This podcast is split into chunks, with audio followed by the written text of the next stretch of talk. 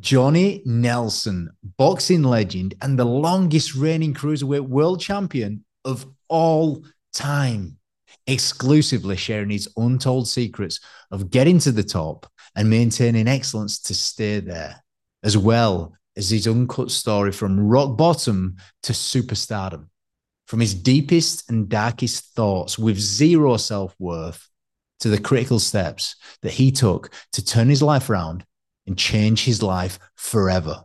Take a look behind the scenes when the gloves are off and identify the key signs of a quitter. The right coach can take you from total self destruction to being the greatest in the world, creating a spark that will live for an eternity. Comment your favorite moments, hit subscribe now, and set that notification bell. Let's do this.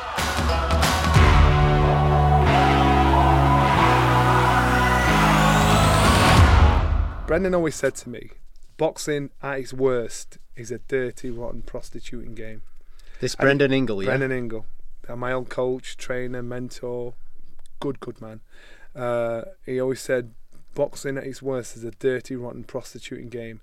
At its best, it's the sweetest science you'll ever come across because it's it's it's what happens in that ring is is again that transferable skill is how you conduct your life, how you can control your life, how you how you as an individual have to mentally be strong enough to try and think, out smart, out move, out maneuver the person that's trying to do the same to you.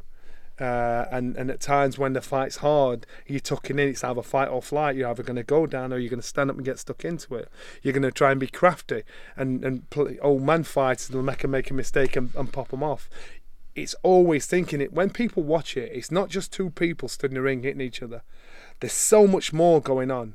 There's a guy in our gym called john buster keaton and he used him as a uh, well that's it, buster buster's his nickname his boxing name. And he always used him as a sparring partner when it came to my fights because he was he was lethal. He just head down well, slinging the shots in. And so he was proper like a, a train and like afterwards, he'd like his eyes would go like a shark. He's just like we don't know each other. And I'm like, Buster, what are you doing? You're trying to kill me. And he said, I find it easier not having to think about what I'm doing. Uh, by just getting my head down, getting stuck in. What you do, uh, it exhausts me. I don't know because mentally, if you're mentally exhausted, physically you're done. Um, and and so it's just it's the art of boxing is so underrated.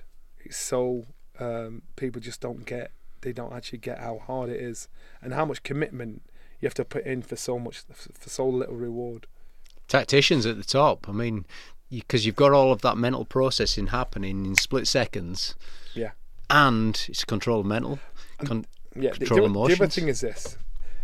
Especially when all fighters want to be champion, they want to be the best, be the best, and so you think that's the hardest battle to becoming champion.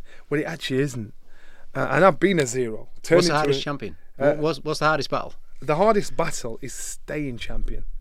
Because what happens is when you're a fighter and you want to be a champion, you've got an aim, you've got a goal, you're a hunter's mentality.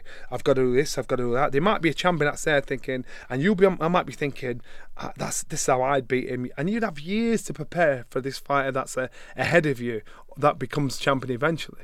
But once you become champion, that drive to reach the top of the mountain because you're already there now changes. So from being the hunter, you're the hunted.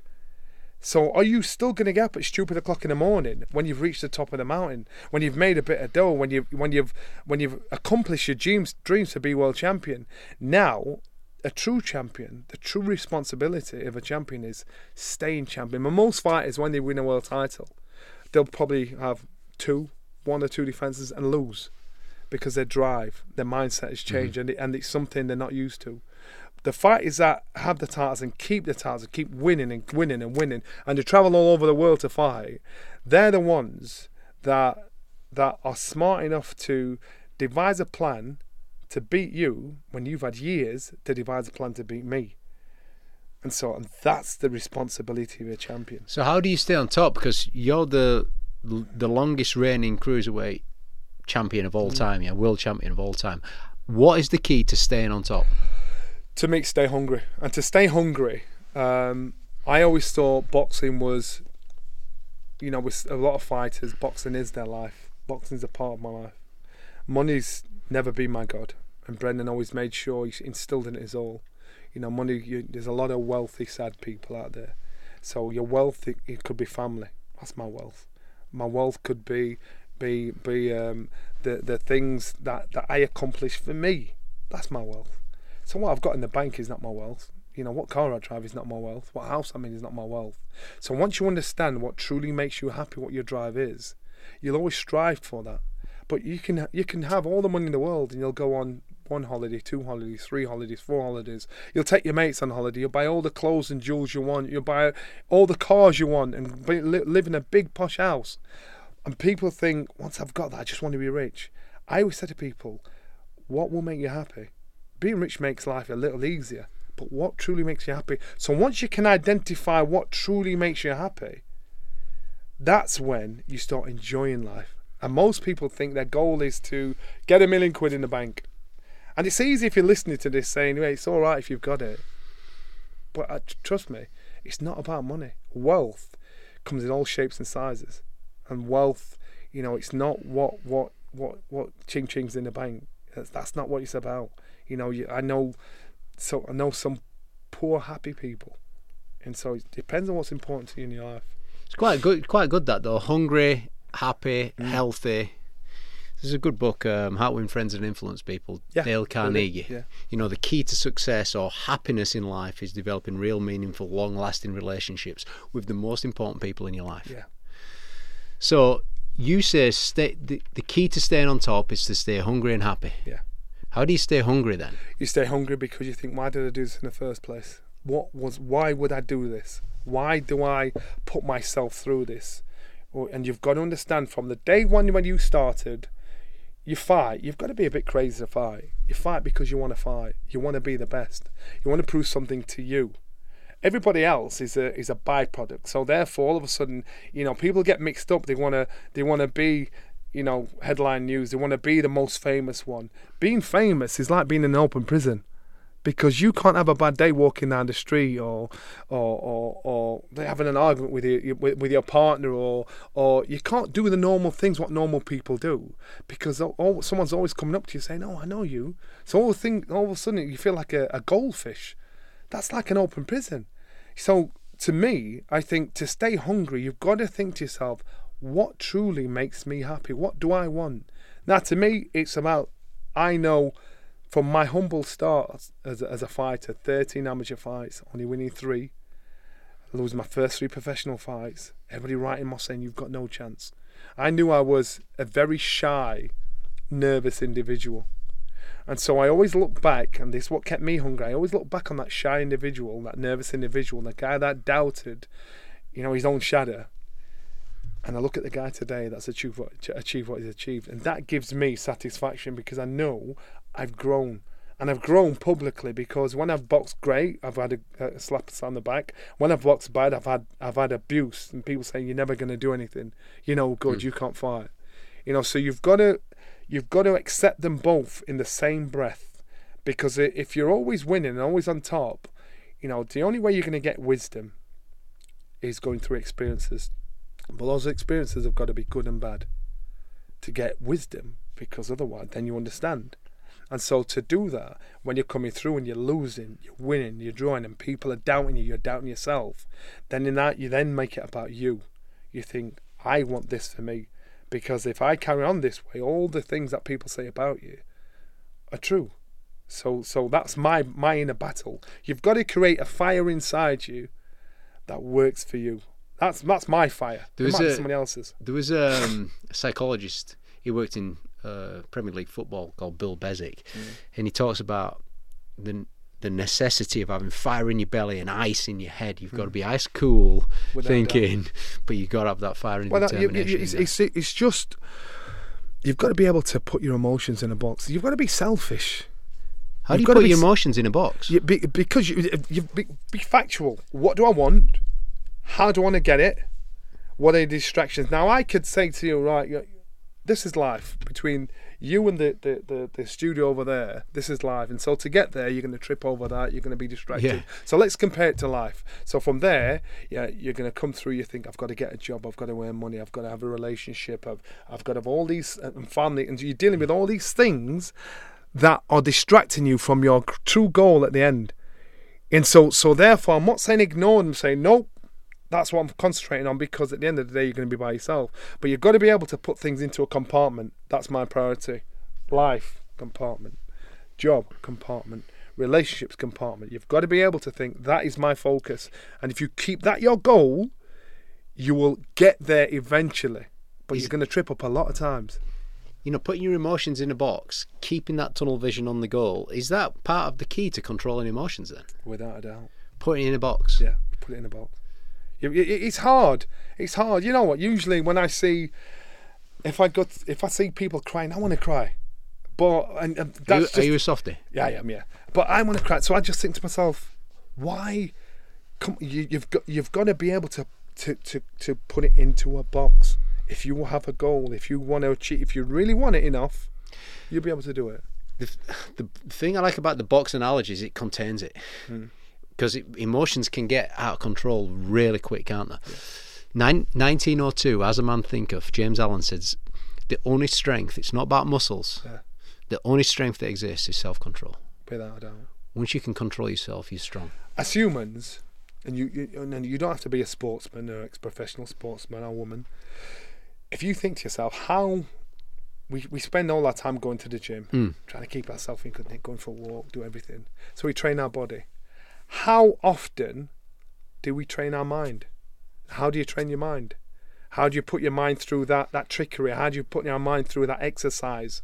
Now, to train your mind, because without your mind, without the strength of mind, whatever you do to the body, if you don't believe in it, it doesn't make any difference. So you've got to train your mind. You've got to keep doing exercises, putting your putting your mind through the same amount of stress and exercise you would your body. When I used to box, and when I'd be in gym, we'd have music playing and everything. And once I understood and became champion, I also understood that mind is everything because I was very doubtful of myself. So once the penny dropped, I knew who I was. I look at old fights myself and I want to reach in the screen and slap myself. Come on, Johnny, I know what you're doing there. But then I know that when you're when you're when you when you when you're training, when you're fighting, I used to go. I'd go run in the morning, uh, and in, be, in between fights, I'd have the earphones on, so you'd put the earphones on to distract yourself from you run a little bit further and people listening to this that go in the gym they might train with earphones on so they've got music yeah. they've got a pace so they'll run they'll train they'll push they'll they'll do everything hard and, and last a little bit longer and you try that same exercise that same hour that same routine without the earphones in and it's harder because you are hearing your body your body's, you're hearing the aches and pains. You're hearing that doubt in your brain saying, I'm knackered here. You know what, I'll, I'll finish after this. I'll only do eight instead of ten. And, and so you've got to have that argument in your head. Music lifts you. Yeah, music lifts you. But what I'm saying is you've got to you've got to be able to be disciplined to listen to the noise, listen to the the doubt, listen to your body, and then once you can control that and th- and win that battle, you win that battle with yourself the, the, then when you get into fight, because remember you'll train to do a, a, a, sport with your earphones in. Then all of a sudden you're doing your, you, you're going to fight. You ain't got no earphones in. Something's different. Why am I tired? I'd run without earphones. Is it any different though if you're boxing or if you're in business? Yes, the no, no, there's no difference at all. That's what I'm you, I always say you've got to want it enough, and if you want it enough, you will find a way and understand what it takes. Now you understand the little chinks, you, you little Achilles heels you have in regards to not focusing on what needs to be focused on by distracting yourself, having a cup of tea or or dealing with somebody else's problems. You know, and, and so it distracts you just so you can you know you can you can do these things if you can concentrate 1000% on what you're doing and you know what you want you will achieve things higher than what your imagination could ever take you and you and if you're working, your body's working with you as well. The world's your oyster. You said it maybe five, ten minutes ago that you were a shy and nervous mm. young man. Yeah? yeah. How did you get out of that? Cause some of the listeners on this might be shy and nervous people yeah. themselves. How did how did you evolve, and what were the keys to overcoming that? We all need a Brendan.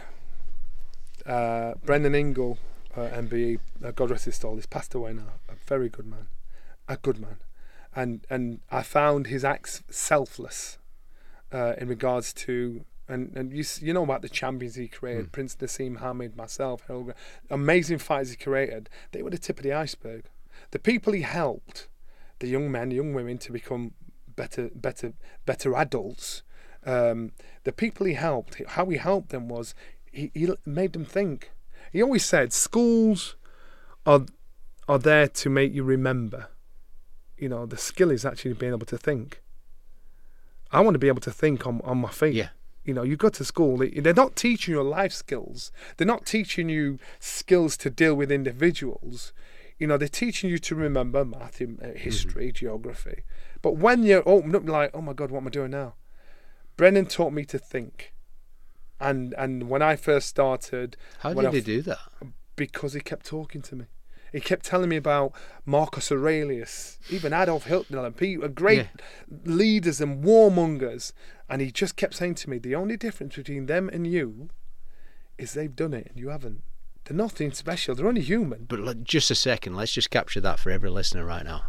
The only difference between them and you is they've done it. Yeah and you can do it as well. Yeah, and that's it. And if you they were in your they were in your seat at yeah, one point. Yeah, and if you get somebody that's daily telling you, st- talking to you about uh, about things like that, uh, then eventually you're going to start believing yourself. Because on the whole, when I first started fighting, I was like the laughing stock of the gym. I'd be in the gym and people would say, "Oh my God, watch this kid, he's rubbish." Guys that big, about five foot, would be beating me up and because I was such a nervous kid. But the problem was, once I got older, I understood there was a difference between nerves and fear, and I wasn't. I, I, I, wasn't scared when people said Johnny Nelson's a coward. I was nervous, but I just I always thought I never understood the difference until. I think my eureka moment was when I was sparring with the world light heavyweight champion in Lyon in France, and um, and I'd been out there three months. I must have spent a good few years over in Europe uh, as a sparring partner, and um, and I beat this sparring partner up in the gym daily. I'm like, he's the world champion. I'm thinking, ah, this can't be right here. And I can remember I came out one day and there was a lovely stretch white limousine outside and a beautiful woman sat in the front. I'd been there three months and I smiled and she smiled back and I heard a voice behind me shout, See you tomorrow, Johnny. And I turned around and it was Fabrice the guy had been the world champion, and he jumped in a car with his wife. I didn't realise that, and the chauffeur driven car and drove off. It started to rain. I'm stood at the side of the street because I'm walking across to my little grotty bed sit that they put me in across the road from the gym. It started to rain, and I looked at the car thinking, I'm looking at the bed sit, I'm looking at the car disappear, I'm looking up thinking, Johnny, you're an idiot. You're an idiot. You're beating this guy up every day. Look at the life he's got. Look at the life you've chose. The only difference between you and him is he can do it in public. You've got to believe in yourself. Once you know you can do it, then it's your job to perform it, your job to get out there, and you've got to be able to mentally block out all the distractions, all the fear, all the naysayers, and all the guys that are tapping you on the back saying you're great. You've got to block them out and think, I can do this. This is me. I'm good. And there's nothing wrong, unfortunately, especially in this country, but people are uncomfortable in embracing their special. I can do that. I'm good at that because they don't want to be classed as being a bigger. They don't want to be classed as being a show off. And so, so there's once you self-talk and say I can actually do that, and you really can do it. Then when you talk it, you know, then you have to back it up. You know, and, and once you know you really can do it, once you know you're in a position to think, I'm good at this. And that day, I knew I was world championship material because I've been beating the world champion every day of the week. And I was getting paid £100 a day as a sparring partner and staying in a little bed sit. I was there three months. Was that a defining moment? That was my that was my eureka moment.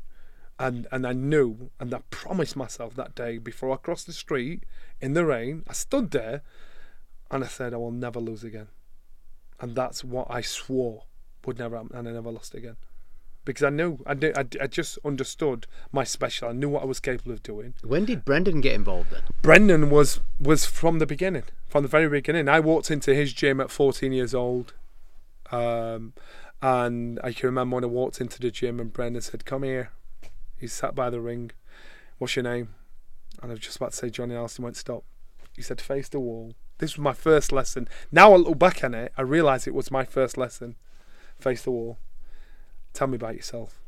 And I'm like, I thought he was taking a mick here. I said, What do you mean? He said, Talk about yourself for two minutes and face the wall and ignore me.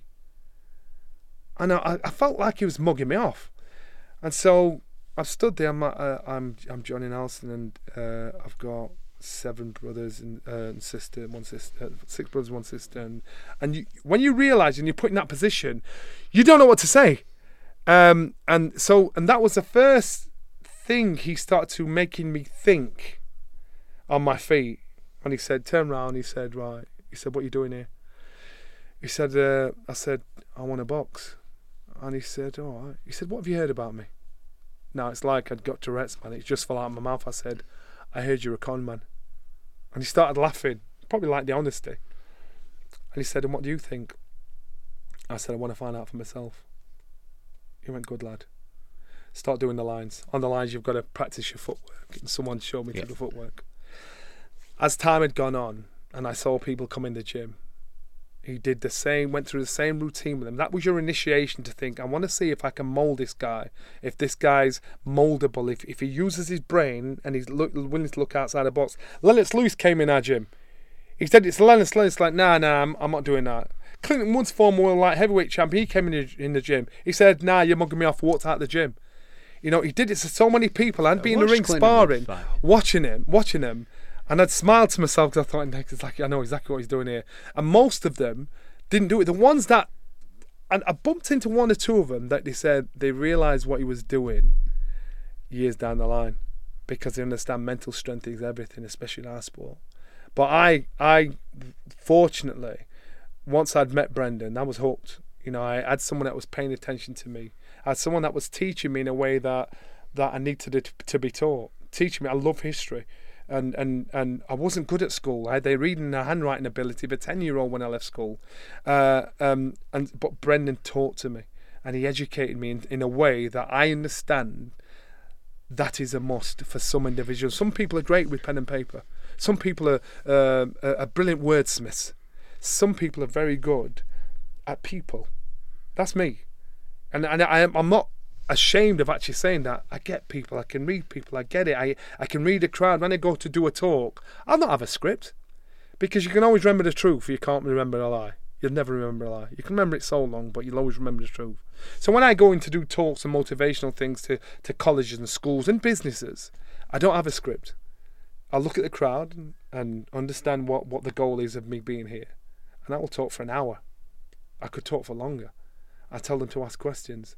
My job is about motivating themselves, empowering people to believe in their special. And once you believe in your special, whatever it is, my job's done. Now, Brendan did it with me and many, many other people that that that I don't know how he did it, but but it was a brilliant job. Nas said to Brendan, Prince Naseem Hamed, we're all in the gym.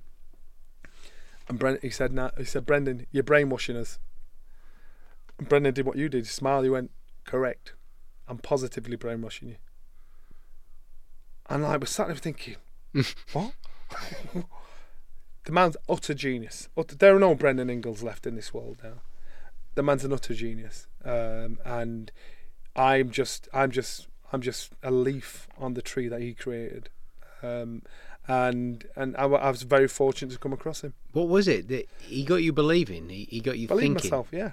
Yeah, he said, if you you will not come good until your confidence matches your ability, because you don't think you're any good, you don't think you can do it. I wasn't a natural sportsman. I could listen. You tell me what to do, and I'd listen. I'd keep trying it, keep trying it, keep trying it until I could do it. So I was probably a little bit stupidly stubborn, and I'd keep trying it, and I'd make all the mistakes and get all the flack, get all the stick. People saying you're no good, people laughing at you and whatever. But I keep trying it, keep trying it, keep trying it, doggedly. And Brendan could see that. Remember, I had 13 amateur fights. I only won three. Yeah, so every time I, average. Yeah, that, that's bad. That's worse than average. That's yeah. rubbish. So, so I and Brendan said, "I want to turn you professional," and everybody laughed in the gym. I know why. Brendan said, "You'll make a better professional than you will an amateur. And it'll take time, but if you listen to me, you'll be world champion. I didn't believe him. I thought he called himself, he always called himself publicly, I'm a thick paddy. He was not a thick paddy. That was his words from from a place called Ringsend in Dublin. You'd go in Brendan's house, house he had books upon books upon books upon books, and he was always forever reading and writing. But you'd be out. Do you remember any of the books that he had? Uh, Marcus Aurelius, um, that was one of the standout ones. Genghis Khan, right? Uh, all the boxing books in the world, um, and he he was always fascinated with with with true life, not fiction, because he he, he understood people and and once he'd read about people that had succeeded and failed and and been in, in trauma and being in, in being successful people, then he understood there was a pattern amongst them all. They're all human. They all found a way. They all kept that tenacity, kept going, kept dogging at it.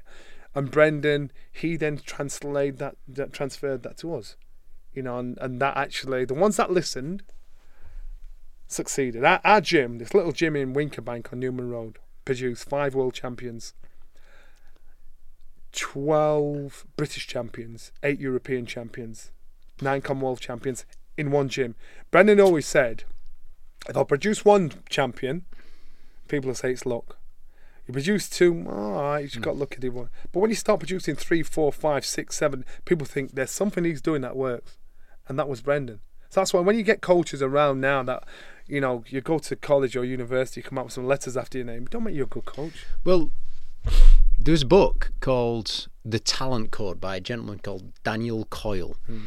and he researched pockets of like what you said. What did you say? Winkerfield Gym or something? Winkerbank. Wincobank. Win- Wincobank Gym. Yeah.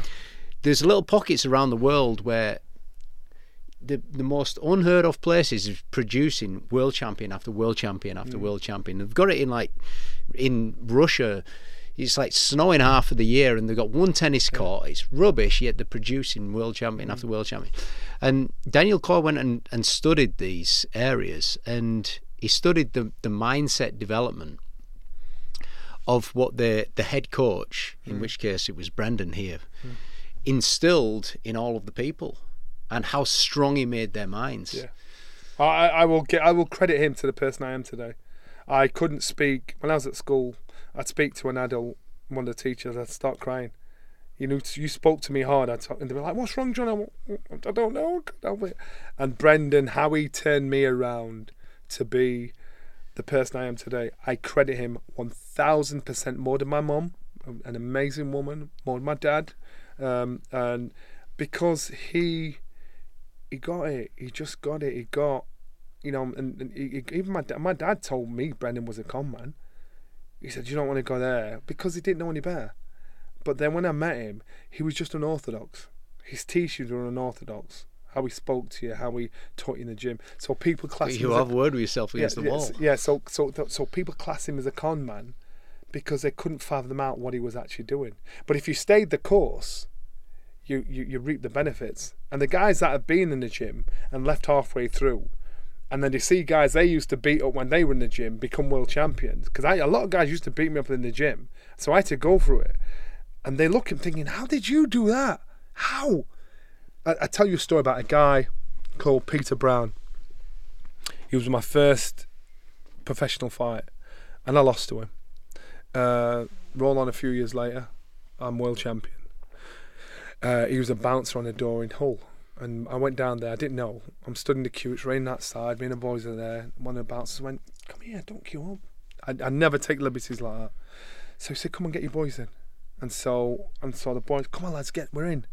And he said, "Go and put us in a VIP area."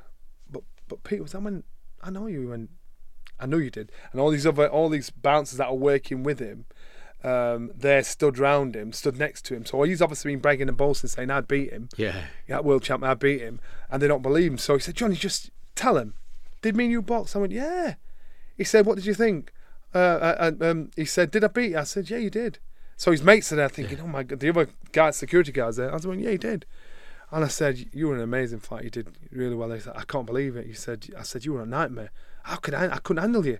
And I'm bigging him up, making him feel like 20 men. And so he said, uh, I told you, boys, I told you. Anyway, he said, uh, anyway, see you in a bit, Johnny. went and sat down. They gave him the champagne and went in there happy. My friend said to me, Johnny, why did you do that? I said, do what? He said because he was trying to like belittle you in front of his mates by saying that he beat you. I said, you know what? What's going to happen is one of his mates are going to say, if you were that good, why aren't you sat in there and he's out here on the door? Why why want you why aren't you world champion? And if one of his mates don't ask him that time, he's going to get home at night time and think about it and think, damn, if only. So all those guys that beat me, that that that were distracted by life, Yeah. uh, that only got so far in life, then look at me and think, it, it, it it's it's better than me saying, you know, been trying to belittle them. I just think, you know what, you have to learn yourself. What's the difference then between winning a fight, a one-off, Yeah. and becoming world champion? The difference is persistence and desire. If you win or lose, win, lose or draw, you're going to learn from it. You learn from the wins, what what what what worked for you, what didn't work for you. You look at your mindset, how it was. You lose fights, you look at your mindset, what you did and, and what you couldn't do, and you've got to keep trying to fix the things that that can't that that that keep going wrong, which is why you lose. So when you keep going back and going back and putting yourself in that position, you're going to learn eventually. You know, you're going to think there, there's a way here. I will find a way. But you've got to be arrogant and ignorant enough to ignore the naysayers, the ones that say, Johnny, you're a coward. Johnny, you can't fight. Johnny, you can't do this. Because once you start to listen to the negative, then that's half the battle of actually getting the job done. My dad, he used to come to the fights in the amateurs where I kept losing. And uh, then I turned professional. He come then, and he and ever after each fight, he said, "Johnny, why are you fighting? You can't fight. You're no good. what are you doing here? Why, why are you doing it?" And every time after the fight, he'd be- he'd be, he'd be like your down. Oh my dad, I love him. He's he's a straight talking Dominican, right? And, and uh, it, but he'd be honest. You're not trying, Johnny. You, you, you don't want to fight. Come on. I was I was a crybaby of our house. So all my brothers and sister, they all are surprised when I became world champion. Like you, I'm still Johnny at home. So um, Uh, and so wh- where are you? Are you the youngest? I'm the second to the youngest. So um, so Brendan said to me, put me to one side in the gym. He said, Johnny, I'm gonna ask you to do something. It's gonna be really hard. I went, what's that, Bren? He said, you can't bring your dad to the fights. I'm like, Bren, how can I tell him he can't come?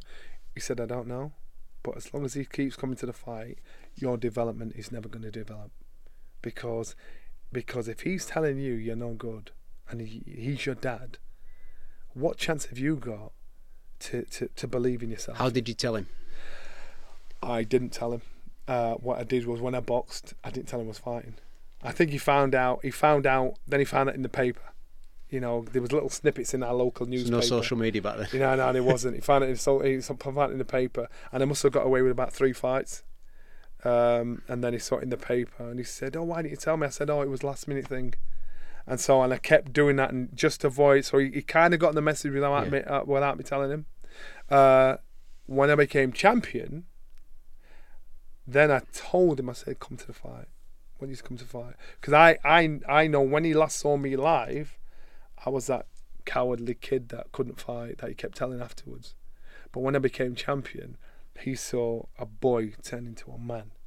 He saw a zero turn into a hero, and it so and it it, it baffles people that see such a transition.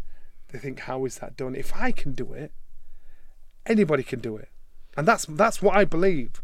Because again, I wasn't gifted in anything uh, academically, physically. I wasn't gifted. Gifted. I was. My nickname at school was Beanpole. Big head, size thirteen feet, skinny as a pole. You know, but but and I could create trouble in an empty room. I couldn't back it up. I loved going to school just to see my mates. So I would. There was nothing special about me. But my but but but the obvious is, if I can do it, anybody can do it.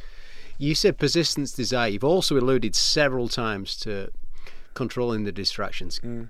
and ignoring the Yeah. naysayers. Yeah, and, and and I know that works for me because I used to listen to the naysayers.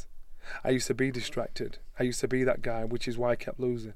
Because I'd be in the gym thinking, why am I always losing? Everybody else is winning. You know, why am I scared? Because I'd be listening to the naysayers say Nelson's a coward. So I'm believing I'm, I'm, I'm a coward. I'm scared.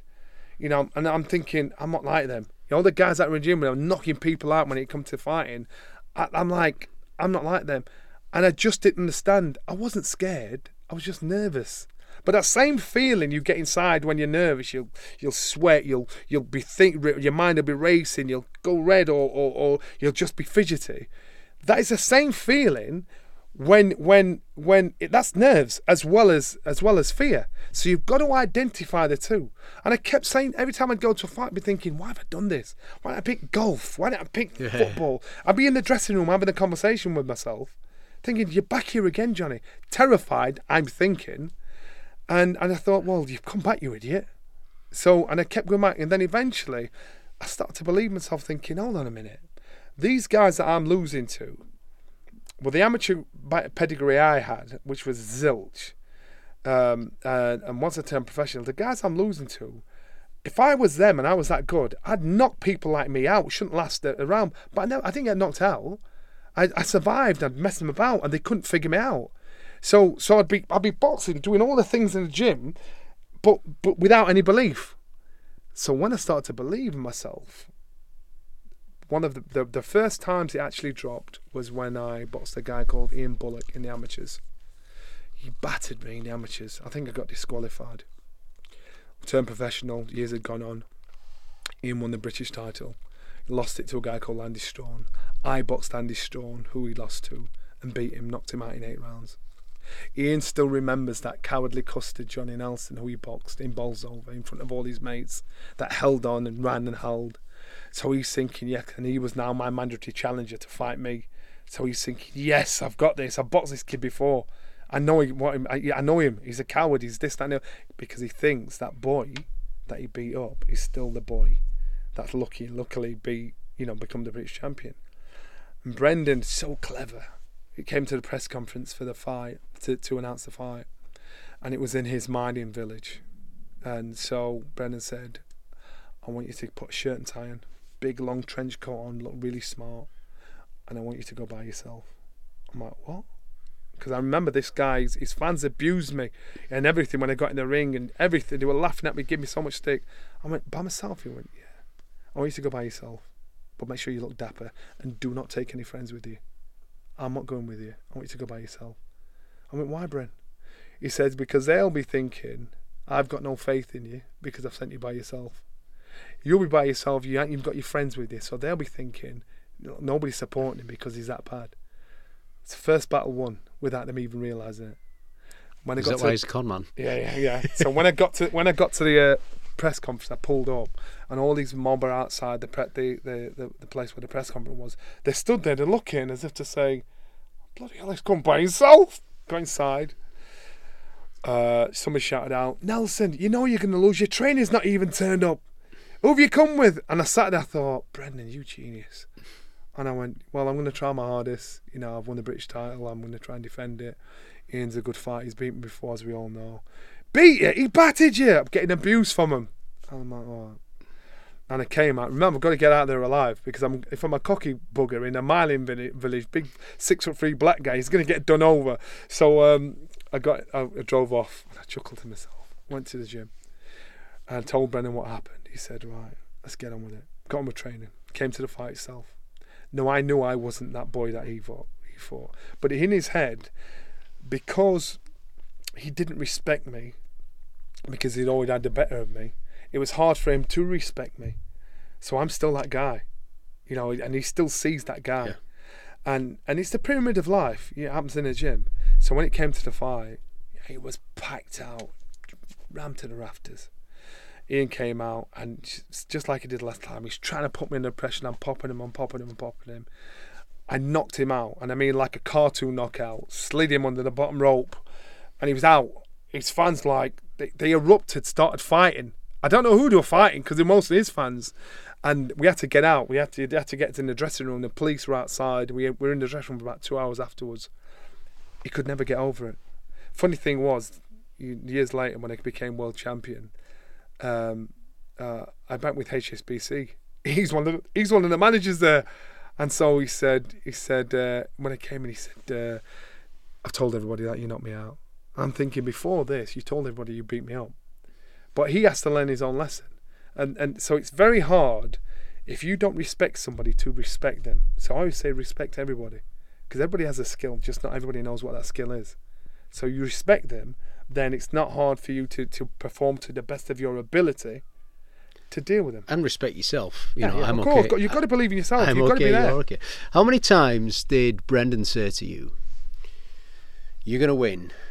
When your confidence matches your ability. Every time. Every time. Every day? Every time you see him? Uh, he told me before a fight, you know, a few weeks come to a fight, he said, when your confidence matches your ability, he said you'd be unbeatable.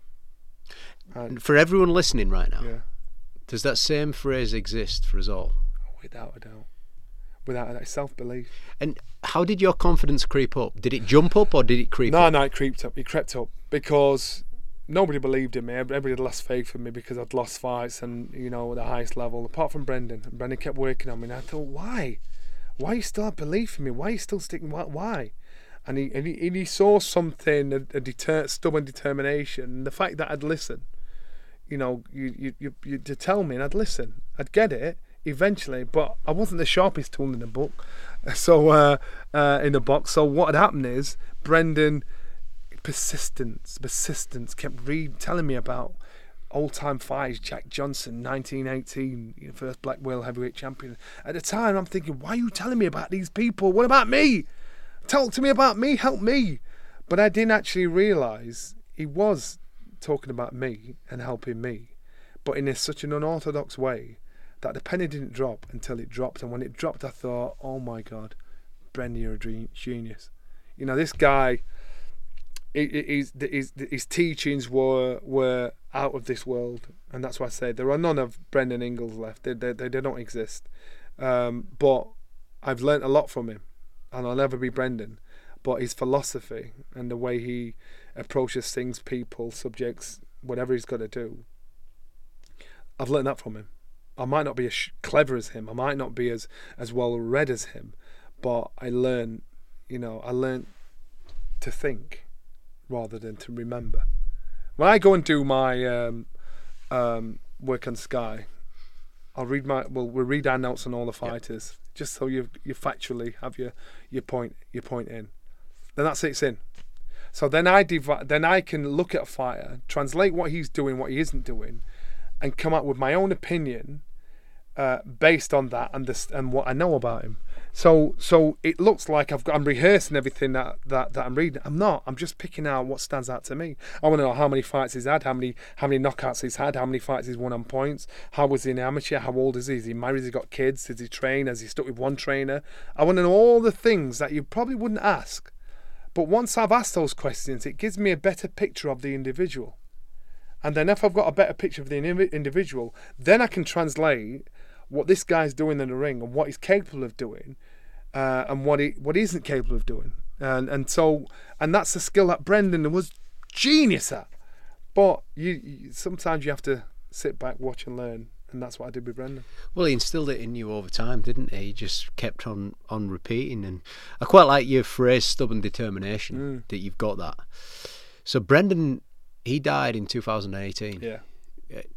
So the, I've read the newspaper article. Yeah, yeah. You know, I've, I've, read it and the headlines. What impact did that have? On, oh God, ruined me. Absolutely ruined me. I actually thought years before I, I, I used to struggle to talk about Brendan, but now I can do it because it it choked me up that much. years before Brendan passed away, around the time when I was coming to retirement, I remember doing an interview. Tanya Arnold, she worked for Look North, and she came in and she said, "What would you miss most out of the uh, when you retire?" And I burst into tears. And she was like, "Oh, stop, stop, stop!" And and I said, "Brendan." And it it was one of it crept up on me. I'm like, I'll not miss hitting the bag. I'll not. I miss. I miss seeing Brendan every day, listening to Brendan. I used to see his kids walk to his house. Think, oh, God, I wish I was one of his kids. It must be great because he's always talking to you, teaching you stuff. And, and and that's no disrespect to my mum and my, my dad, but I just thought I just I thought they were very fortunate because this man he was a fountain of knowledge. And so when Brendan passed away, to me there was two deaths I struggled with. My mum was in Brendan. So when Brendan passed away, when you lose somebody close to you, it ages you. And when you lose somebody close to you, it makes you, it will break you. You'll never forget the pain. The pain will always be there, but you'll be able to deal with the pain. Uh, I, I look at, and so then you look at how you're going to deal with it. So now we're talking. I'm not blubbering, but I understand, now I look at Brendan. I think, you know what? I was fortunate enough to meet Brendan.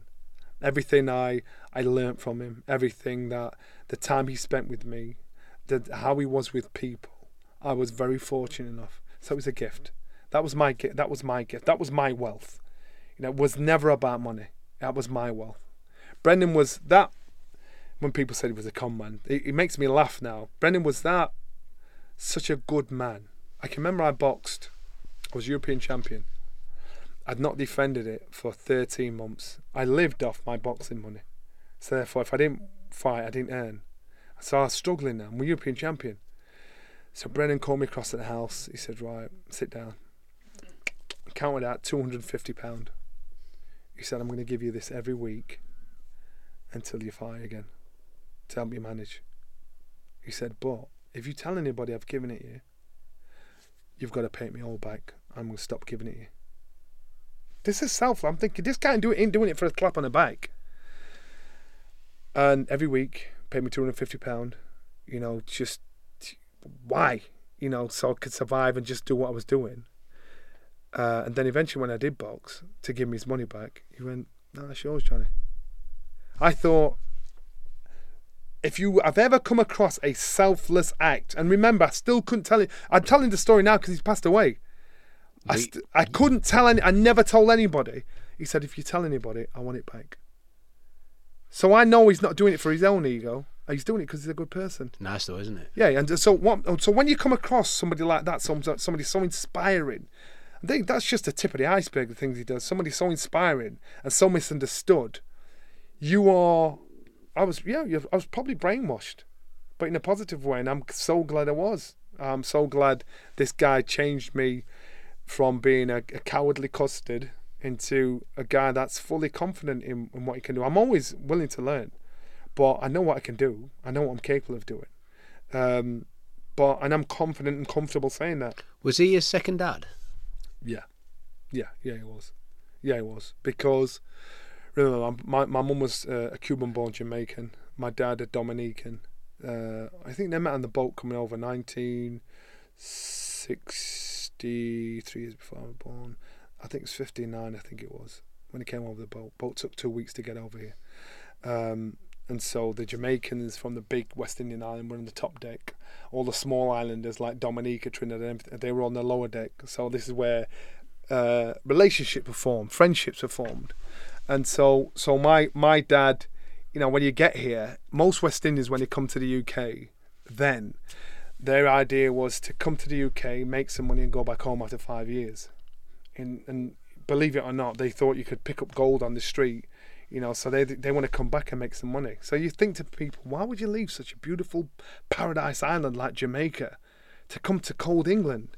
You know, this is holiday, yeah. but you go on a holiday. If it's life, if you're living there, you, you, there's no national health, there's no social security. You've got to survive. So this is why they left it to, to do something with themselves and make some money and go back home to Jamaica because it's a beautiful place in Dominica.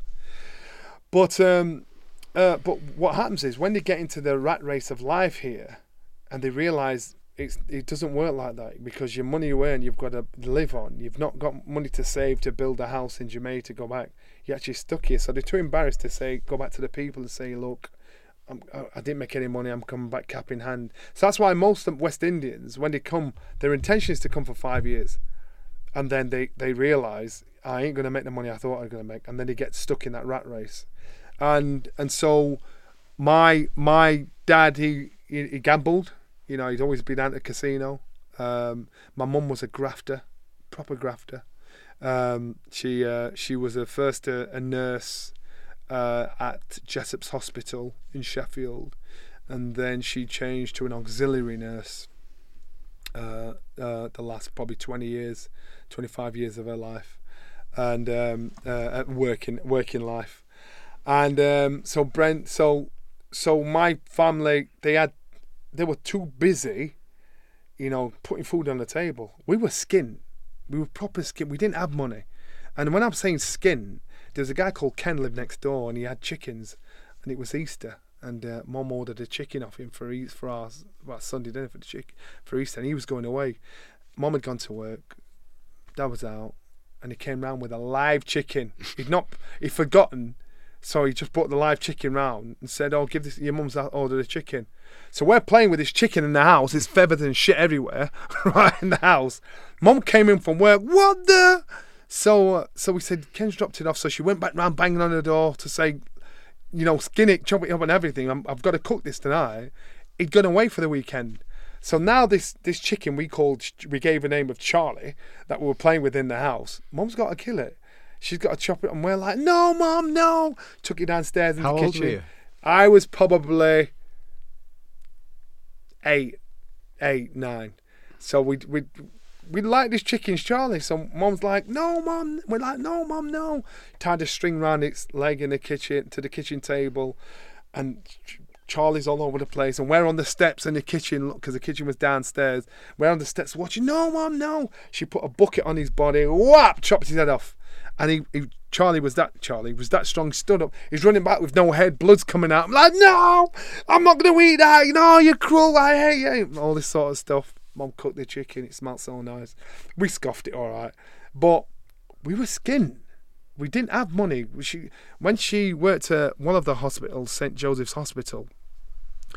Um, and there was a, it was like a, a, an institute, mental institute, and um, and so they and they'd bring toys and stuff like that in for, for these these individuals in there. Mom one Christmas came down Christmas Day, got up Christmas Day and nothing there. Mom's working, come down with a big black bag. Um, now I know she took this the toy the, the old toys that they played with, wiped them down, and, and brought them for us as our Christmas present. So can you imagine having to go to school and people saying, "What do you get for Christmas?" I'm like, I can remember that Christmas when I was asked by my friend Desmond. Uh, I had I was I had a Boney M record, seven inch, uh, and a packet of playing cards, and uh, a packet of digestive biscuits. Our bath was a tin bath outside the backyard. When I tell my daughters, it's like, "How old are you, hmm. Dad?" we were skinned. We had nothing. Pack of playing cards is good though, isn't it? Yeah, pack of play. Yeah. What, what's your favourite game? Um, Snap. Snap. of course. Good old Snap. Uh, but but but but I do I do think to myself that is part of the thing that probably has always driven me, because I'm always worried about being there again. And it's not about finance; it's about stability. I had a happy uh, upbringing. To anybody else, you think, "Oh my God, really?" You know. But I had a great upbringing. I thought our life was great, and so so that's why I say my wealth is family. You know, I make sure me and my ex-wife we live next door to each other. And We've got two kids together. I've got an older child daughter, uh, uh daughter, uh, daughter called Jordan. So, and my kids, you know, as far as I'm concerned, my kids are my wealth, and their kids will be my more more wealth. You know, that's that's my wealth. It doesn't matter what happens. Now, now, so I live in by myself. My girls, they they they live in their own place. I fill my cupboards with food. Like there's loads of us there because I know at any given moment they'll pop round. Dad, you got something to eat? My home's always going to be their home. You know, and that's that that's my strength. That's my wealth. Yeah. Um, How old are the girls? 31, 27, and 25. Uh, I've got a granddaughter. She's four years old. I've been on granddad duties all weekend. She shattered me. It's all girls. Yeah, all girls. All girls. So you were you were there were six boys and, and yeah, one girl and one sister yeah, growing yeah, up. Yeah, but remember, seven kids in my house to five different fathers. And so people from now on think, oh my god, that's terrible. But my brothers and sister and my brother and sister, my mum was a tough, no nonsense kind of woman, and so if she she if she met somebody and they start messing about, out you go. It's not about right, give me this for maintenance. She'd out, gone. She wouldn't take any foolishness, is what she calls it. The man I call my dad isn't my dad. He was Oliver's dad, my youngest brother. But he's the guy that was there most of my life from being three years old. So he's my dad. And so and I know it sounds really dysfunctional. I can remember Brent, telling Brendan about the family setup because he's from a family of 13. Mom and dad is the mom and dad to everybody. And when I told him, he said, "Are you alright?" I went, "Yeah, Brent." I'm like, "Wow, what's the problem?" To me, it wasn't. It was normal. You know that the fact that they, they, we had so many different fathers, we it didn't make a difference because we're brother and sister. Yeah, and and that's how it was. That's how it is. And um, and to this day, it, it's not. It's a bigger deal to everybody else than it is to us. We don't. Me and my sister look alike. Uh, my eldest brother is an albino, so he's got blonde hair, blue eyes. He's really? the same complexion as you. Uh, my other two, my two, other two older brothers, they're probably a little bit darker than you. Uh, so we don't look the same. When Brendan used to say, "You're like a bag of licorice, all sorts," laughing, uh, laughing and joking. But I thought my home life, even though we skin we had nothing, was the best. I was so stable. To me, that did it for me. I loved it. I like your phrase. It's not about the finance; it's about the stability. Yeah, stability is wealth. And and your listeners that are out there, and you think, if I just had this, if I just had that, it's all right for him to say money's not your wealth. I'm not a rich man, as long as I can pay my bills, and, and put food on the table, you know. And it's hard for everybody, uh, but that once I've got that, I don't care if I haven't got five quid in my pocket. I don't care because to me, I just think I've got my wealth. That's my kids, and so and I always say, just think about what makes you happy and once you pinpoint what makes you happy, that's your wealth. Because no matter where you go, what you do, what you spend, nothing's going to make you that happy. And that's what life is. You, you're here for a reason, you know. And that it's not about chasing money. I read the I read the article in the Sun, and with the heading that you'd never felt so low. Yeah.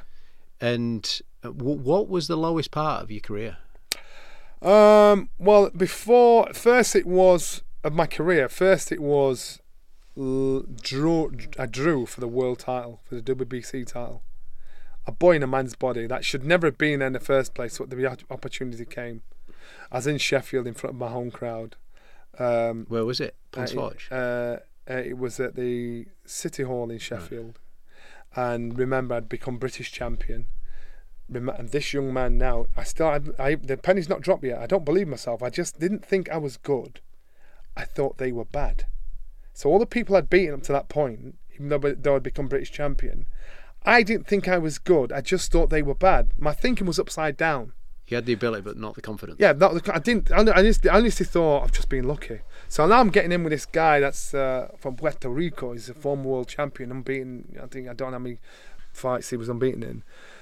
I'm getting in the ring with him now. My day of reckoning is coming. I'm like, oh my god, I'm gonna get turned. I'm gonna get turned over here because this guy is actually good. I know he's good. Um, and and when I've beaten the ones before, I've realised midway through the fight was actually he's not very good. He's he's bad. Not thinking Johnny, you're a bad man. So when it came to the fight, I'd lost the fight long before I even got in the ring, and I can remember going into the city hall and looking from behind the curtain, and I saw like Castor of Emmerdale, hmm. Coronation Street, Linda Lusardi, people like that, and I'm like, oh my god, these people have come to see me. And so now my heart's going, thinking, Jesus, how can I get out of here? I need to get out. I need to get out of this fight somehow, because I know I'm going to embarrass myself in front of them because I can't fight. They're going to see I can't fight. I don't really talk myself out of the fight. Got into the ring. Carlos De Leon, strong as an ox, slinging shots, slinging shots. He was strong but missing. I'm popping him, getting out of the way, and popping him. This the fight stunk. It stunk because I was fighting a guy I was surviving. And Drew. And Drew, and he was champion. So he and and the funny thing is, I used to dream uh, a lot, and uh, I used to tell Brendan about the dream, the result of my fights, and uh, I said, Brendan, I had a funny the, the two days before the De Leon fight for the world title. I said, Brendan, I had a dream. He went, What was it? I said, I dreamt that um, I think I won because he had my hand up. But I looked across at my opponent and he was smiling. And uh, and I can't understand why he'd be smiling if I won because he had my hand up. And there was a guy in the crowd in a pinstripe suit, bow tie on, and like it was a white guy with an afro. I thought you look a bit odd, and um, and he was sticking two fingers up. And uh, this was the dream. So when Brendan, before Brendan's always said, "Don't tell anybody," he said, "Just stick at it as long as you know you've won." So I thought, I've won this. when it came to the fight, and I stuck the place out, um, and it was a draw. The referee had my hand up because it's a draw, but he also had Leon's hand up, my opponent's hand up. So he was smiling because that means he kept his title. That's why he was smiling. And uh, and like the people are booing, I looked into the crowd. There's a guy with a pinstripe suit, bow tie on, afro. Rubbish! What a load of shit! And I'm looking, thinking, oh my god, that's guy my drive. I used to dream a lot, and and it, I, I don't. You know, some people you can go down the spiritual line. Some people don't believe in that, and I don't really discuss it a lot with people. But I do believe, you know, we're here for a reason. I do believe that we don't use most of the senses, skills, and gifts uh, that we're born with. Uh, and but I do believe in it. Uh, I do believe that they were my dreams, and I saw what I saw. How can you explain that? So there's got to be a higher power. There's got to be something that that. Um, what changed that after that, though, in your mind? What changed after that was the the low, because the, the the response from everybody after that was horrendous. And I don't mean I didn't have just one or two people saying Johnny Nelson's garbage. I mean nationwide, in all the boxing magazines and newspapers, Johnny Nelson absolutely ruined me. Coward. I wouldn't put him on my show. He's disgusting. This can't fight. He's got no card. And if you're seeing that constantly, it's going to do you head and you're going to think, and you're going to believe it. You're going to be paranoid about everybody and anybody. I remember going out one evening with my, my girlfriend. What was the worst thoughts that you had? Uh, the lowest thought was I didn't want to be there. Oh, I didn't want to be around. That was my lowest thought. You I mean as in don't want to be here anymore? Yeah. Yeah. That that was a lot because it says that in the paper. Yeah, because I people were that wicked, and I actually thought because naive Johnny, I actually thought how can people be so cruel? I just didn't get it. They were cruel, and so now I understand when I see someone in a newspaper or a magazine, I just think you're talking about someone's son, mother, father. You know, it's bad, and so so I think it was the realization of how bad human nature it can be. And that I thought, I don't want to do this. That was a hard bit. You rose above it. Not easy. I, I, I did an interview with a eight time world champion, yeah. Muay Thai kickboxer called Liam Harrison. And uh, he's from over the northwest. And he actually says, he, he said a couple of things on yeah. there that I, I just remember forever. And you'll you'll have heard this. Yeah several times. And he, he says, if you want to be successful, you've got to become comfortable being uncomfortable. I've heard it so many times. Yeah, he said it. so it. true. He's, he said those four words. If you cannot accept those four words, you cannot be successful. Now, the second thing that he did share on this was to do with what you're getting emotional about right now, and he said the critics. Mm. And he's he's got something like I five million followers on on Instagram or something like that. So there's a, lo- a lot of followers. He's got a lot of crit- critics. Yeah.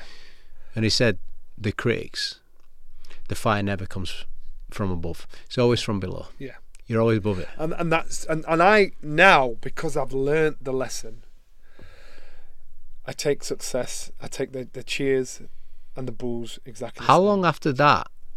Six years. What was it? Six years. Yes, years. Whoa! How did uh, you get the strength years. for six years? Because then? Brendan then had to think outside the box, and Brendan said, "If you want to do this, you want to be successful, you've got to believe in yourself because nobody else does. I do." So he sent me away as a sparring partner. Time I, I spent six years in, in in in Germany, France, um, Italy, uh, South Africa, uh, Denmark as a sparring partner.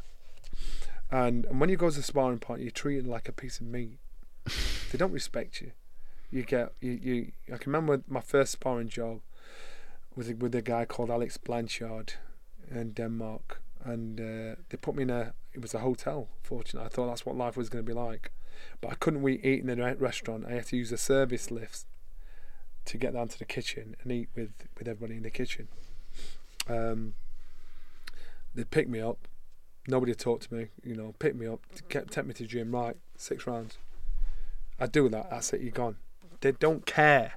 They don't care. The food they, they give you, right. the food is terrible. They don't care. You're just there to sharpen them up. Now, I did this for six years in in a place called Frankfurt Oder in Germany on the border of Poland. And at the time, they used to drive those little yellow Trabant cars. This they had it was like way way. It was it was just back in the dark ages. And they said to me, "Don't come out at night time, because you'll get attacked." And I'm like, "There's no people that look like you here. Don't come out at night time." Uh, Eastern Europe was bad for that, um, and so. But I'd be there for ages, and I thought I can't just sit in every night. I went out for a walk one night, and this this car went past. I could see all these skinheads in the car, and as it went drove past me, it was I was just like because I was bored, I couldn't sleep. As it drove past me, it stopped in up the road in the middle of the road.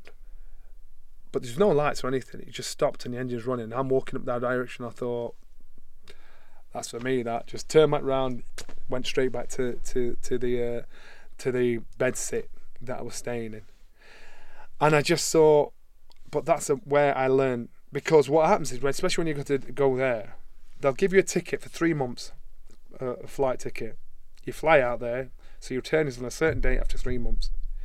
Someone will pick you up at Berlin Airport, drive you all the way down to East Germany, Frankfurt Oder, and drop you off, leave you there.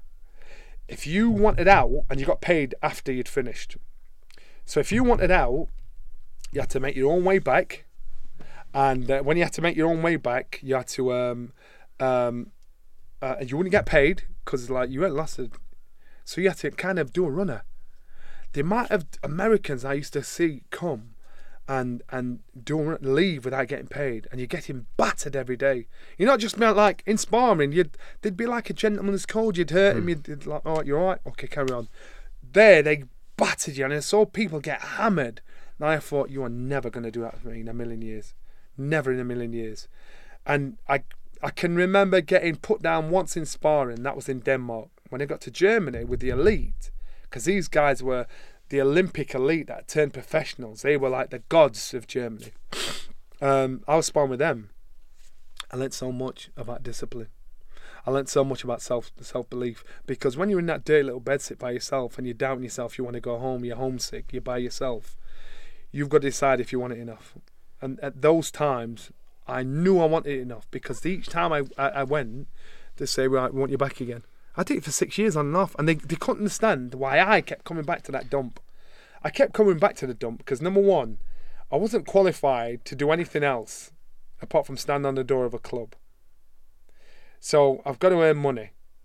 Number two, I thought if I don't get over this, it's going to affect every aspect of my life because I'm going to think I'm a coward. It's going to affect relationships. It's going to affect professional relationships. You know, so I knew I had to do this for me. So now all of a sudden, the critics that that had so much influence over me, you know, they were I, I hated them. And so even those critics that give me a hard time and, and when I start to win, tap me on back saying, Well done, you're brilliant, you I'm thinking I could easily say, you know what, you said this, this, yeah. this, but I don't. And I, and I and I leave it. So when you've got the critics there, I say to people, if you're a, a sportsman or woman and, and now with social media, they can be ruthless. Everybody's like the professional. Everybody's the best athlete in the world on uh, when it comes to being the keyboard warrior. I call them armchair champions. They sit there. I should have done this. Yeah. Shouldn't have done that. I say to sportsmen and women, the problem isn't them. The problem's you.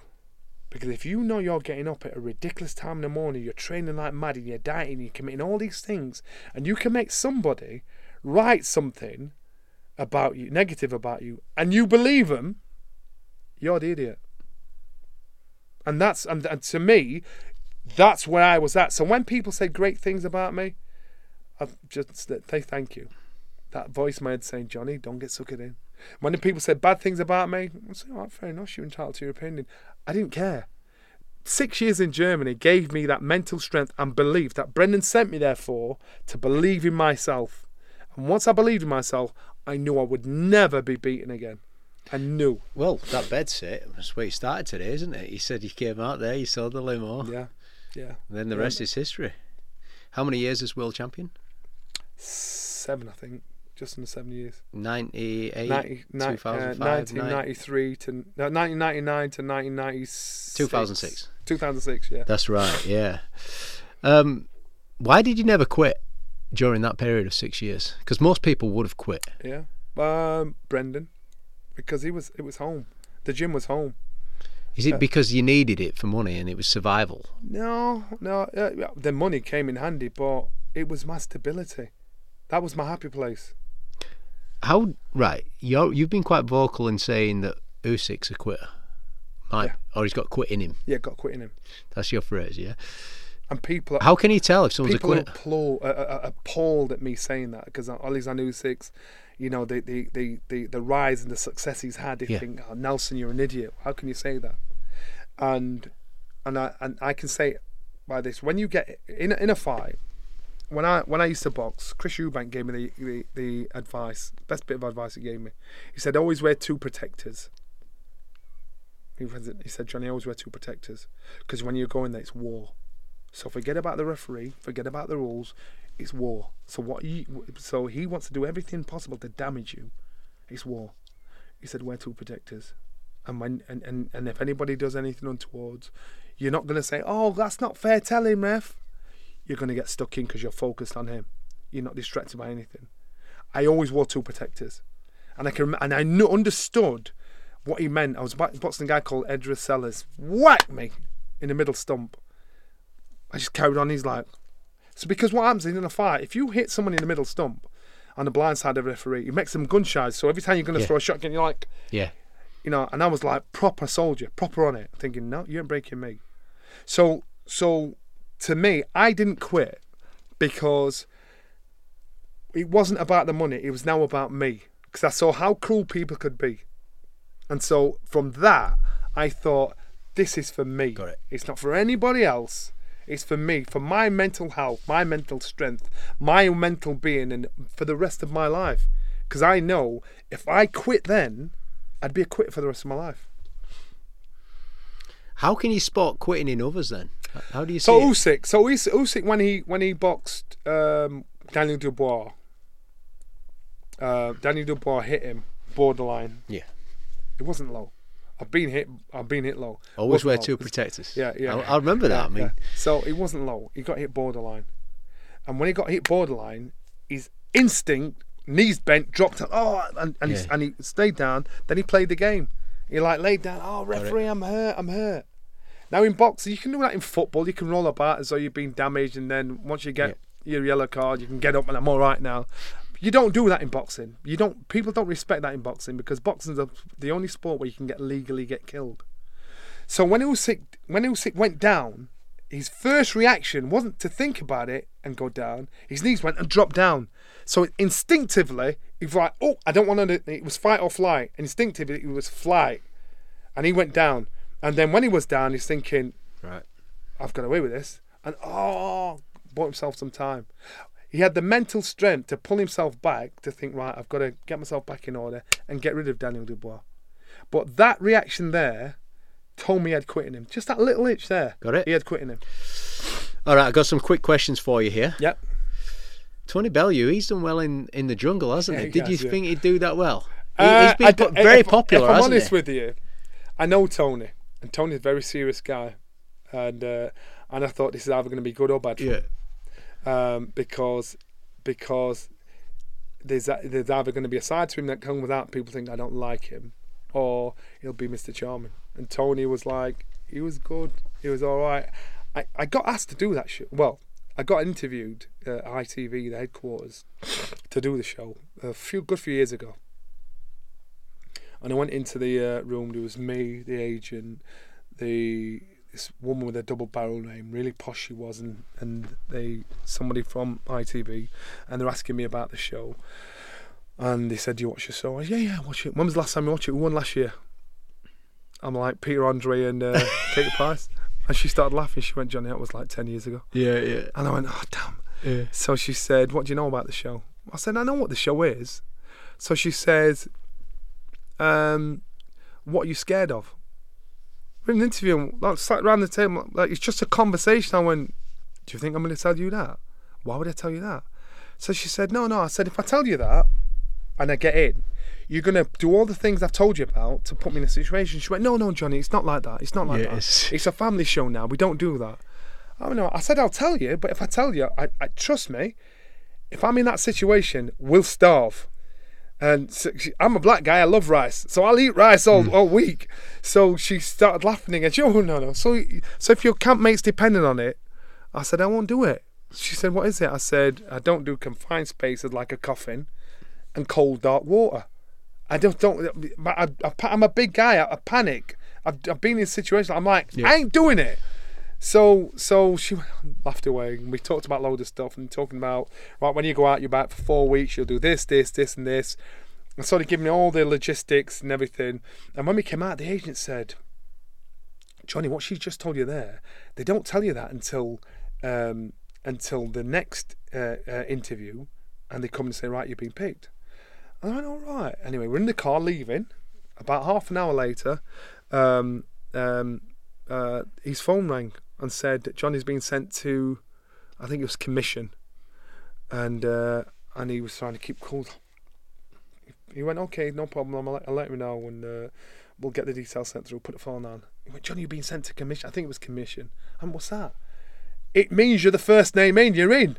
I'm like, you're joking. Now I'm rubbish at keeping secrets. I'm like, I can't not say nothing. so um, so I'm trying my hardest to keep stum. And it was a year when Ian Wright did it. Yeah. And so at the time, so now I've gone to, uh, I've gone, I've, my name's in the in the hat as one of the front runners to do it.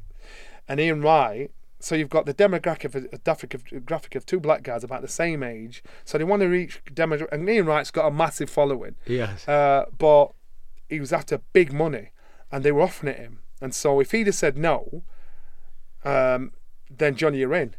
He said yeah, um, and um, and so I wasn't in and I just he said now we've, we've got Ian, oh, Ian on. Oh, okay, Have they asked you again? And so I thought, and then and then a couple of years after that, he was locked down where they did it in the Castle. I thought, I hope they don't ask me again because I ain't doing it.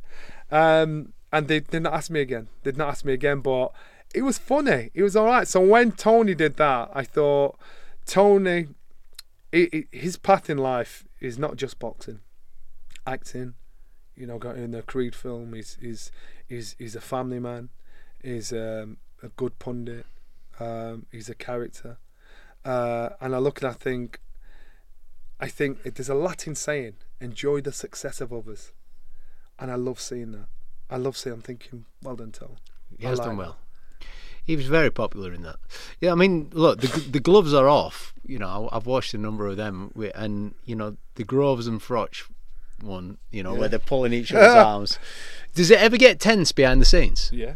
Like ri- so, so Groves and Froch were the, Froch were the first one that I thought, oh my god, because it wasn't to script, man. Like so, basically, you. Both, I mean, you play an amazing yeah, part in that. Doing it. Yeah, so basically, both fighters will come in, and they'll be in a green room, separate green rooms, and and they're fighting each other. So when you're fighting, gonna fight another fighter, you, you he's all you think about, dream about. You hate him, or you, you know you've got to build up that animosity, the animosity to fight the way you've got to fight. So these guys have kept him apart. George Groves was genius at, at winding Carl Froch up. You know, he he'd give it that geek appearance and just keep saying stuff that just undermined yeah. him and call, kept calling him Froch. And and Carl's got an ego, you know, because he's done it all. He's like, I'm not fighting this kid. But so the first time before uh, George uh, George put him down, the referee stopped it. George said the referee should have stopped it. Carl, you know, he, he got dragged into to George's to hating George because if I can get you to hate me, you're going to forget all the things you're training yeah. to do in the gym. You're just going on to kill me. So that's when you're going to make mistakes, and that's where Carl was. Um, and and so now Carl's been to to he got went to see a sports psychologist, you know, to manage his anger, manage his frustration. Now he translates things. And so George was trying his hardest to wind Carl up all the way through. And I'm watching, I'm watching, watching Carl, and Carl's like, he's leaning back and forward. You can see he's having the argument with himself. Does Carl kick out, or do I go through the things that I've been working on? it came to the end. I said, "We're going to get a handshake, boys." And George stood up and yeah, yeah, I'll give you a handshake. George got his hand. I could see George, and so Carl sat down, was still sat down, reached up, and George, you want that final, squeezed his hand, was squeezing his hand, and then Carl, Carl, Carl's from public house. He, he, he was brought up in pubs, so he knows how to deal with all shapes and sizes. So when he his humour's very dry, and people don't get him. He's my favourite. So Carl when you see George is trying to get one over him and squeezing his hand as he stood above him, You know, that's like an impression you want. You want. He wants Carl to see this man stood up having the screw squeezing hand. Carl went, "Oi!" Pull, pulled him down because all of us pushing a pull. What we saying? So, so George didn't expect that, and he looked at me as if to say, "Tell him he, he can't do that." And Carl was so cool. So up to that point, you know, the first time they fought and they got together, George had his number. The second time, Carl understood he had to get that calm, get that understanding, get that focus, and think, right, this is my job. I've got to get rid of this guy and do a professional job. So when you're focused on what you know you're capable of doing, everything's achievable. I think the maybe the next one was worse than that. Was probably Anthony Joshua against Jarrell Miller. The fight never took place, uh, but the stuff that was being said was bad. It's entertaining though. I'll give yeah, you that. It was bad, and I mean bad. And then after that, um, Dillian Whyte and Derek Chisora when they started fighting. And I mean, Derek, I like both guys. And initially, I didn't like both guys because I thought, boys, come on. But they remind me of one of my brothers. You know, they just they wear their heart on the sleeve, yeah. no nonsense. I like both guys now. Uh, whereas Derek was winding up um, um, Dillian, and Dillian was like coming back, and then Derek threw the glass across the table, and that's where we cut. That's where we cut. The cameraman, good on him, Scott. He's got yeah. the camera, big rugby fella, rugby looking fella. You know, so these, so then he threw the glass at him, and then we cut. Derek jumped across the table and bit Dillian on the chest. If you hear a man screaming pain, ah, Dillian screaming, and we're on the floor. There's water all over the floor. Everybody's panicking now. So they're trying to pull ankles. One ankle there, one ankle there, trying to separate them both. The security guy was actually a doorman. um, we're in the studio now. It's got its glass door. He shut the door with us all in. And I'm like, open the door. I'm trying to contain it, Gabe. I'm thinking, open the door because people are panicking and screaming. Oh my God. Mm. You can hear the director in my ear. People are now panicking because these two big units are proper at it. You're trying to separate them. So eventually we separated Dillian, got him out. He was fuming. He was absolutely fuming. And Derek's like laughing with his like, got him. It just stuff happened where where the police were almost involved, and it got to a point where they were considering not doing it. Really, doing it again. Uh, but I think now what they do is they say when fighters come, they can come with a manager. They can't come with their entourage because Dillian had an entourage, Derek had an entourage. Do you enjoy just, working for Sky Sports? I love it. It's not a job. It's not. I'm getting a. I'm. I'm. I'm, I'm getting paid to talk about something. How does Sky Sports treat you? Good. Behind the scenes. Honestly, just like I, I'm. I always keep thinking I'm going to get a tap on the shoulder saying, "Right, game's up. We sussed you out. You get." But it's been good. It's been, it, it's, and I've been there probably nearly 20 years now, I think. Really? And um, there's no tap on the shoulder coming, is there, after 20 yeah. years? And uh, and I actually, I've had, had fun. I've enjoyed it.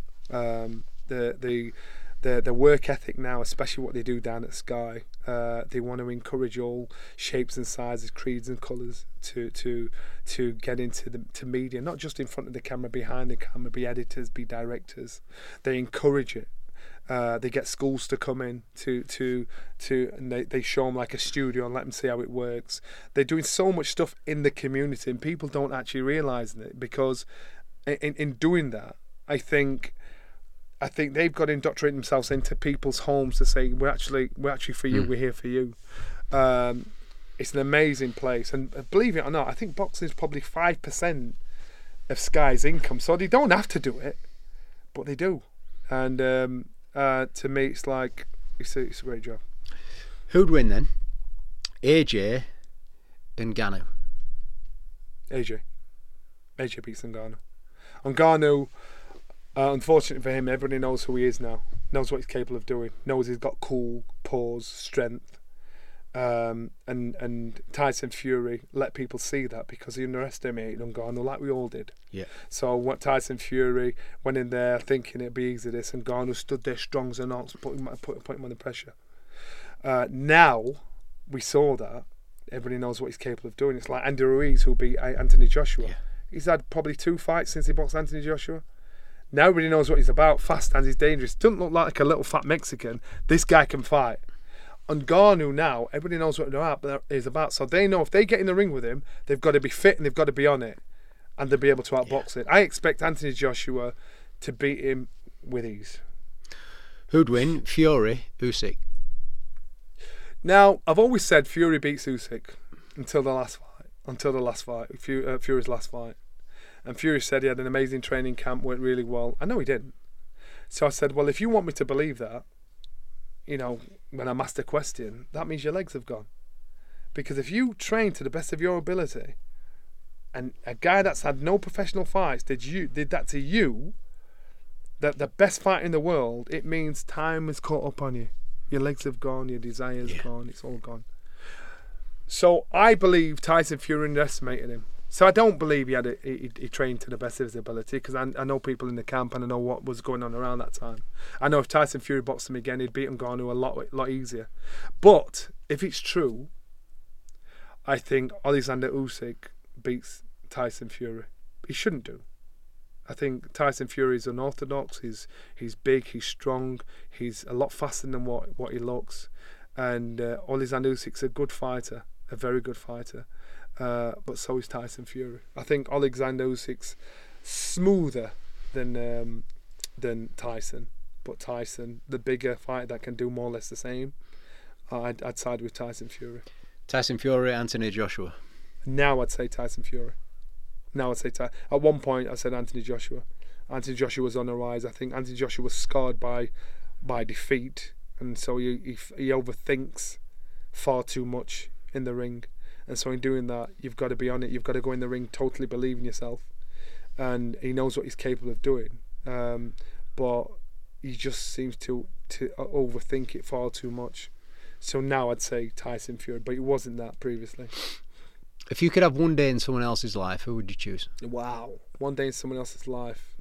um, I would choose somebody like. That's a good shout. That is. I would choose somebody like Barack Obama because he knows all the secrets. And, and he's met all the people. Yeah. he knows all the secrets yeah. of secrets. Yeah, yeah, yeah, and and he's seen it, and he, and and I think remember he took on a poison chalice when he became the president of, of the USA. And people forget that. Uh, uh, he seems so clever, uh, uh, so intuitive. How he won the election, he used social media massively. Um, I think uh, he's a he's a he's a married man that that that stands strong, respects his wife, wife loves his wife. Um, and I, I just admire him. I just think, God, I'd love to talk to you. I'd love to hear what you've got to say. I'd love to see, you know, for you to tell me your story, not when everybody's there. Tell me the real story. Tell me how Congress was with you when you were in a position where, in, in a titular position before, you know, you had to leave your presidency. Um, tell me what it was like, you know, what you came up against coming up against it. Um, so there's so many things I'd like to ask him and like to know. What's the first thing the listeners should do for two areas? One, to increase their motivation, mm. and two, to get more. What's the first discipline they should get? having listened to this, so a to increase motivation, and then what's the first discipline? You've got to decide you want it enough. That's the first thing.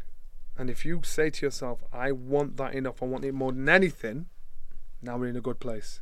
Then what's the then first discipline? And then you've got to create a path of how it's achievable and what needs to be done. And you've got to understand what your role in that is. Your role in that is mental strength, mental discipline, mental desire. Uh, and and because I'm not just talking about sportsmen and women, I'm talking about talking about anybody. You've got to decide what you want, and if you want it enough, and you do the work, expect the results. And it, you might not get the results the first time, the second time, or the third time, but you will get the results. If you're sat there amongst your peers that have done studied and done exactly the same thing as you, and you're all going for a job, why would you pick one over the other, over you? Your character is what it'll be. So if you've got all the same qualification and you're going in there for an interview, you want it to be you. So your character has got to stand out. Your character has got to be part of you. You've got to own your stuff. So you've got to show I believe in myself. Because once you believe in that, you that you you ex, that you exude that vibe, that energy, and people think, I like that. That works for me. And I don't mean be arrogant. I mean own who you are, own your special, believe in yourself. you know, and, and be be willing to listen, be uh, uh, be willing to, to, to learn, but be willing to say, I can do this. Is what I can do. Is what I'm capable of doing. Now, once the first person you've got to convince is you, and once you believe it, the rest is actually easier than actually convincing everybody else, even though it seems not. You know, my favourite bit has been today. Actually, I like the I liked it when you said it's not about the finance; it's about stability. And yeah. then and then you told the story of the, you know, you, don't know when the girls are going to come home. There's yeah. always food in the yeah. cupboard ready for when they come home. So I hope they listen to this and come round and get some. They call my house Morrison's. They come in, yeah. Dad, I'm having that. I'm like, yo. But you know, my, my favourite bit was that six years that you went through after the the worst, you know, the lowest of low. You were sparring, yeah, and you continued, you persevered, and you're that, a great man. That that's why when I say to people, you've got to want it enough. Those six years, Tom, I can tell, I can show you what's how it is to succeed. I can't tell you how to do it, but I can say, listen, this is this is where you need this. I can tell you what you need to be. Success. If I keep saying, if I can do it, anybody can do it. And you're thinking, no, no, you're naturally gifted. No, I wasn't naturally gifted. As a coward, apparently. You know, I, I can't play football. I was shy. I was nervous. I didn't have the confidence. My confidence didn't match my ability. Yeah. I went through all of them losses yeah. early on. So, so, so, so that Johnny, when I look at that guy on TV in those early fights, I'm sat there because I know what he's thinking and I know what I know now. I want to reach in the TV and slap him. Come on, Johnny, no. But I then think to myself, well, you had to go through that journey to become the person you are today. Because uh, what if I had boxed for the WBC title when I drew and won? What would I have learnt from that? I'd have probably lost it in the first or second defence because I was a boy in a man's body. So, so, so what happened for that six years? Even though it was the, was the lowest point, was the best point in hindsight. But at the time, I wouldn't wish it on my worst enemy. And that, I just think, I keep saying to people, believe in yourself. Once you know you can achieve, it doesn't matter if nobody else believes it. And trust me, you, you'll get your, your cousins, your mother, your brother, your sister, everybody saying you can't do it. it. They're not being mean. They just don't see what you see. And so when you achieve it, it's like, oh my God, look at what I hmm. Johnny did, unbelievable. So, so they're not being negative. So don't take it personal. Shut the noise out. Shut it out as long as you know what you've got to achieve. What's been your favourite bit of this conversation? Um, talking about Brendan. Brendan Ingle. Um, we all need a Brendan. And, and Brendan can come in all shapes and sizes. A brother. We all need a Brendan. A mother. A are, are, you now Brendan for other people? Probably. Probably. You um, are on this. You are on this this podcast right now. Yeah, probably. And listen, if I've helped to inspire anybody on this podcast, my job's done. I think the one thing that stands out is don't mistake nerves for fear. Get that in your head, and that but someone is going to think, oh God, that's me." Many people think that. Don't mistake nerves for fear. Johnny Nelson, thank you very much. Hey there, James here with an exciting announcement. The BizX Awards is coming to the ACC Liverpool from the 18th to the 19th of April with an incredible lineup of speakers. You're going to meet the likes of Stephen Mulhern, Donald Miller, Deborah Meaden, and many, many more. Book your spot right now at thebizx.co.uk. And if you've enjoyed listening to the Business Excellence podcast, make sure to comment your top learnings and favorite moments as well as like and subscribe. See you next time.